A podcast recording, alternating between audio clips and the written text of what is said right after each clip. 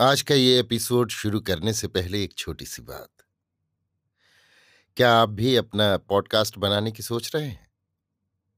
तो anchor try कीजिए। ये पॉडकास्ट बनाने का सबसे आसान तरीका है। नंबर एक, ये फ्री है।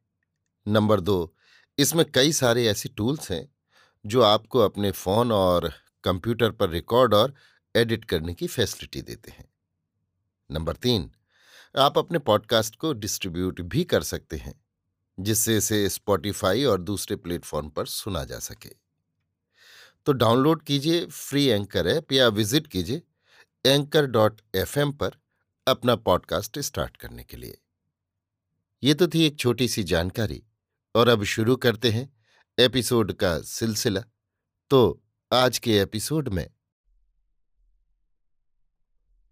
लीजिए सुनिए रविन्द्रनाथ टैगोर के लिखे उपन्यास, चोखेर बाली के हिंदी अनुवाद, आँख की किरकिरी का भाग छ, मेरी यानी समीर गोस्वामी की आवाज़ में। एक दिन नववर्षा के वर्षण मुखर मेघाच्छन संध्या के समय, महेंद्र एक सुवासित महीन दुपट्टा ओढ़े और गले में जूही का गजरा डाले, बड़े आनंद से अपने सोने के कमरे में पहुँचा। सहसा आशा को आश्चर्य से चकित कर देने के विचार से उसने जूतों की आवाज़ तक न होने दी। कमरे में झाँक कर उसने देखा कि पूरब की खुली हुई खिड़की में से ज़ोर की हवा वर्षा की बौछार के साथ कमरे में प्रवेश कर रही है। हवा से बत्ती बुझ गई है और आशा नीचे के बिस्तर पर पड़ी, सिसक सिसक कर रो रही है। महेंद्र ने जल्दी से उसके पास जाकर पूछा, क्या हुआ आशा? बालिका दूने आवेग से रो उठी। बहुत देर बाद महेंद्र को अपने प्रश्न का क्रमशः उत्तर मिला। मौसी से अब सहा नहीं जाता। सो वे अपने फुपेरे भाई के यहाँ चली गई हैं। महेंद्र को गुस्सा आ गया। वो सोचने लगा, वे गई तो गई, पर हमारी ऐसी बदली की संध्या को क्यों मिट्टी में मिला गई? और अंत में उसका सारा गुस्सा माँ पर जा पड़ा। वे ही तो सब अशांति की जड़ हैं। महेंद्र ने कहा, चाची जहाँ गई है, हम लोग भी वहीं चले जाएँगे। देखें, माँ फिर किन के साथ लड़ती झगड़ती है। इसके बाद महेंद्र ने बड़े ज़ोर का शोरगुल मचाते हुए चीज़ वस्त बांधना और कुली मजूरों को बुलाना शुरू कर दिया। राजलक्ष्मी सब समझ गई। उन्होंने धीरे धीरे महेंद्र के पास आकर शांत स्वर में पूछा, कहाँ जा रहा है तू? महेंद्र ने पहले तो कुछ जवाब ही नहीं दिया। फिर दो तीन बार पूछे जाने के बाद बोला, चाची के पास जा रहा हूँ। राजलक्ष्मी ने कहा तुम लोगों को कहीं नहीं जाना होगा। मैं ही जाकर तेरी चाची को यहाँ लिवाए लाती हूँ। इतना कहकर राजलक्ष्मी उसी क्षण पालकी में बैठकर अन्नपूर्णा को लिवाने चली गई और वहाँ अन्नपूर्णा के सामने जाकर गले में आंचल डालकर हाथ जोड़कर बोली, प्रसन्न होइए मझली बहू, क्षमा कीजिए। अन्नपूर्णा इस नाटकीय भाव को देखकर मारे शर्म के गड़गड़ गई और अत्यंत चंचल होकर जिठानी के पांवों की धूल माथे से लगाती हुई बोली जी जी। क्यों मुझे इस तरह अपराधनी बनाकर लज्जा देती हो? तुम मुझे जो आज्ञा दोगी, वही करूँगी मैं।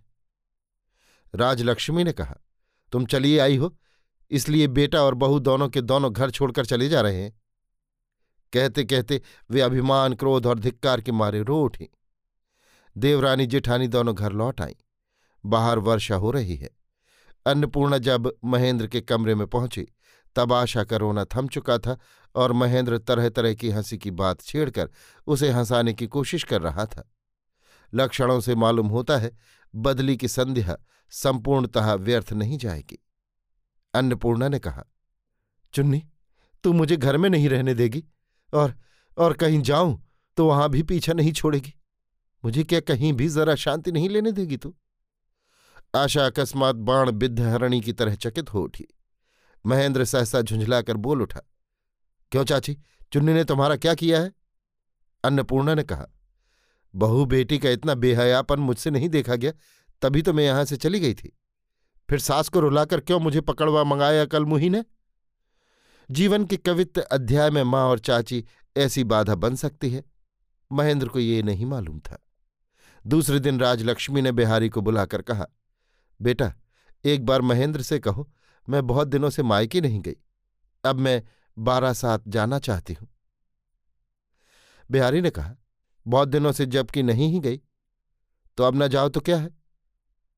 अच्छा मैं महेन भैया से कहूँगा, पर वे शायद ही राज़ी हों। बिहारी की बात का उत्तर देते हुए महेंद्र ने कहा, सो तो ठीक है, जन्मभूमि देखने को किसका जी नहीं चाहता? पर माँ का वहाँ ज़्यादा दिन ना रहना ही अच्छा है। बरसात के दिनों में वो जगह अच्छी नहीं है। महेंद्र ने सहज ही में सम्मति दे दी। इससे बिहारी कुछ अप्रसन्न हुआ। बोला, माँ अकेली जाएगी, वहाँ कौन उनकी सेवा टहल करेगा? भाभी को भी साथ भेज दो ना। इतना कहकर वो जरा हंस दिया। बिहारी की इस भीतरी व्यंग्य की मार से महेंद्र संकुचित तो हो उठा। उसने कहा, सो क्या मैं नहीं भेज सकता, तुम समझते हो? किंतु बात इससे और आगे नहीं बढ़ सकी। इसी तरह बिहारी आशा का मन विमुख कर दिया करता और ये जानकर कि आशा उस पर नाराज़ हो रही है, मानो वो एक प्रकार का सूखा आनंद अनुभव करता रहता। कहने की ज़रूरत नहीं कि राजलक्ष्मी अपनी जन्मभूमि देखने के लिए बहुत ज़्यादा उत्सुक नहीं थी। गर्मियों में नदी का पानी जैसे घट जाता है और तब माझी जैसे पद पद पर लग्गी डालकर था लेता रहता है कि कहाँ कितना पानी है, वैसे ही राजलक्ष्मी भी इस मनमुटाव के समय माँ बेटे के स्नेह संपर्क के पानी में लग्गी डालकर था लगा रही थी। उसकी बारह सात जाने की बात इतनी जल्दी और इतनी आसानी से मंजूर हो जाएगी।